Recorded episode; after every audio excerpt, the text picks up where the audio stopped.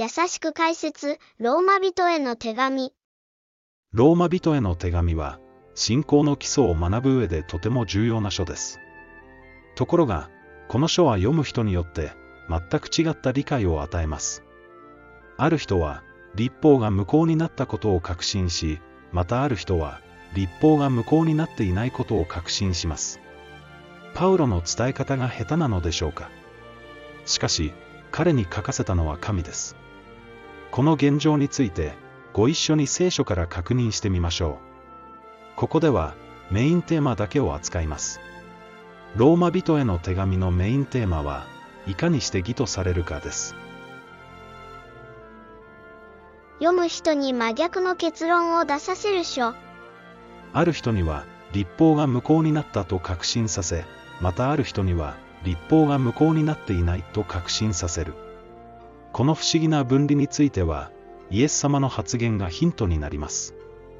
そこで言われた、あなた方には、神の国の奥義を知ることが許されているが、他の人たちには、見ても見えず、聞いても悟られないために、例えで話すのである。驚くことに、他の人たちに悟られないためとあります。また、こうもあります。主は彼らの目を見えないようにされた。また、彼らの心をかたくなにされた。彼らがその目で見ることも、心で理解することも、立ち返ることもないように。そして、私が彼らを癒すこともないように。救われて欲しくない人がいるのでしょうかいいえ。神は、すべての人が救われて、真理を悟るに至ることを望んでおられるとあります。ではなぜでしょうかそれは、神を愛してもいないのに、ただ自己の欲から御国に入ろうとする人々がいるからです。そのような人には、真理が理解できないようになっているのです。理解する前提その1。ローマ人への手紙を理解するためには、主を否定しないことです。よく言っておく。天地が滅びゆくまでは、立法の一点一角も廃ることはなく、ことごとく全うされるのである。それだから、これらの最も小さい戒めの一つでも破り、またそうするように人に教えたりする者は、天国で、最も小さいものと呼ばれるであろう。しかし、これを行い、またそう教える者は、天国で、大いなるものと呼ばれるであろう。パウロはこのことに同意した上で、手紙を書いているのです。これを決して忘れてはいけません。理解する前提その2。ローマ人への手紙を理解するためには、聖書の忠告を聞くことです。その手紙でパウロは、他のすべての手紙でもしているように、このことについて語っています。その中には、理解しにくいところがあります。無知な、心の定まらない人たちは、聖書の他の箇所と同様、それらを曲解して、自分自身に滅びを招きます。パウロの手紙には、理解しにくいところがあると聖書は警告しています。曲解して滅びを招く人たちがいるというのです。ペテロやヨハネ、ヤコブといった人々は、この曲解を防ぐために、真理をわかりやすく保管してくれています。滅びないためにも、それらの聖句と見比べることがとても重要になります。理解する前提その3。ローマ人への手紙を理解するためには、予備知識が必要となります。最低でも、罪とは何か、義とは何かを知っておいてください。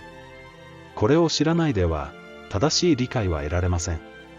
義とは何でしょう？モーセは民の前で実会を読み上げて、こう言いました。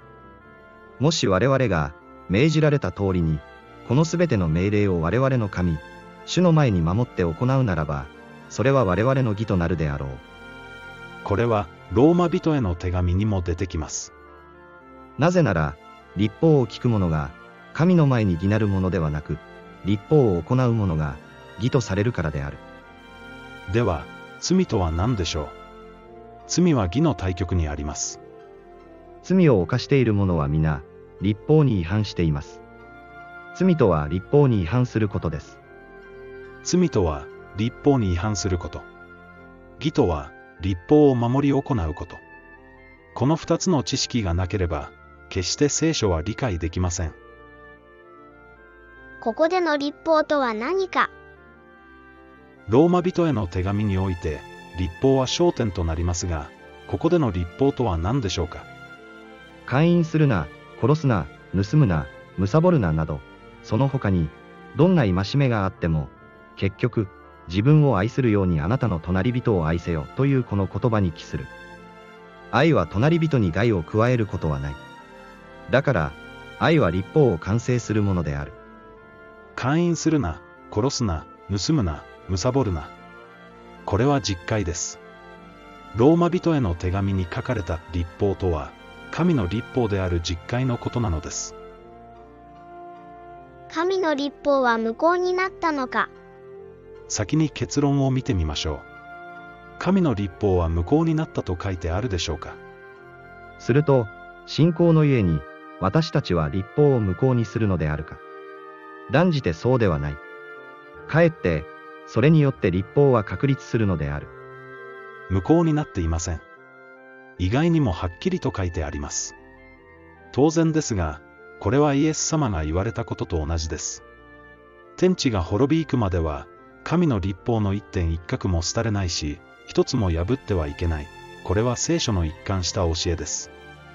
それでも、立法を守りたくない人には、無効になったと読めてしまうのです。自分の考えを手放さないでは、人は何も見えなくなってしまうという証拠です。いかにして義とされるか実戒を守り行うこと、それが聖書の教える義です。では、私たちは、どうやって義とされるのでしょうか？私たちは、こう思う。人が義とされるのは、立法の行いによるのではなく、信仰によるのである。これが、ローマ人への手紙の中心となる聖句です。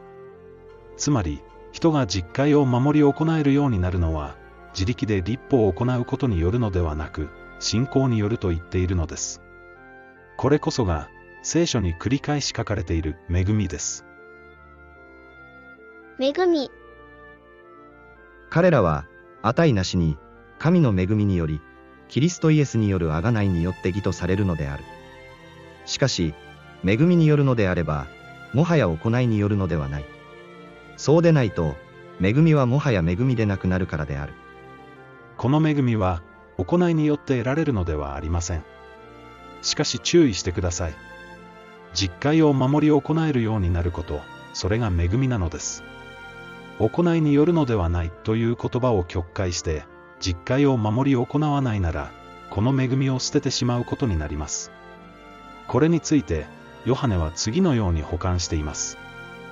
神の子と悪魔のことの区別は、これによって明らかである。すなわち、すべて義を行わない者は、神から出たものではない。兄弟を愛さない者も、同様である。ヤコブは次のように保管しています。これでわかるように、人が義とされるのは、行いによるのであって、信仰だけによるのではない。恵みを受けた人は、必ず義を行うようになるのです。そうなっていないなら、恵みを受けていません。義人はいるたくさんいるローマ人への手紙には、多くの人が義人とされると書いてあります。すなわち、一人の人の不従順によって、多くの人が罪人とされたと同じように、一人の従順によって、多くの人が義人とされるのである。義と義人を混同する人は、これは義を行う人のことではなく、義と認められた人のことだ、と言うでしょう。それを正すために、ヨハネは次のように保管してくれています。子たちよ。誰にも惑わされてはならない。彼が義人であると同様に、義を行う者は義人である。義を行う人が義人です。信仰によって、私たちは義人になれるのです。立法からの解放しかし今は、私たちをつないでいた者に対して死んだので、私たちは立法から解放され、その結果、古い文字によってではなく、新しい霊によって仕えているのである。解放。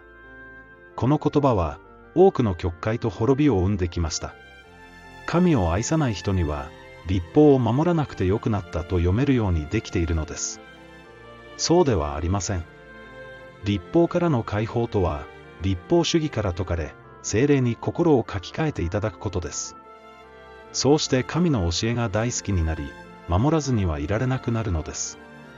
罪の奴隷であった人が、今度は義の奴隷となるのです。神に感謝します。あなた方は、かつては罪の奴隷でしたが、伝えられた教えの規範に心から服従し、罪から解放されて、義の奴隷となりました。あなたは罪から解放されていたでしょうか？イエスは彼らに答えられた。よくよくあなた方に言っておく。すべて罪を犯す者は罪の奴隷である。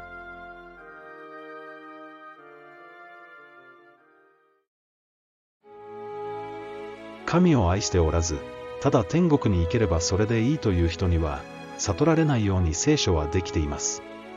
神を心から愛し、その掟に服従し、キリストが私たちを義人にしてくれると信じる人だけが、救いに預かることができるのです。初代教会は、まさにそのような人たちの集まりでした。しかし、まだ罪人であった時、私たちのためにキリストが死んでくださったことによって、神は私たちに対する愛を示されたのである。私たちは、キリストの血によって今は義とされているのだから、なおさら、彼によって神の怒りから救われるであろう。信じる人には、恵みが待っています。間違った理解を手放し、へりくだって聖書に立ち返りましょう。正しいのは、いつだって聖書だからです。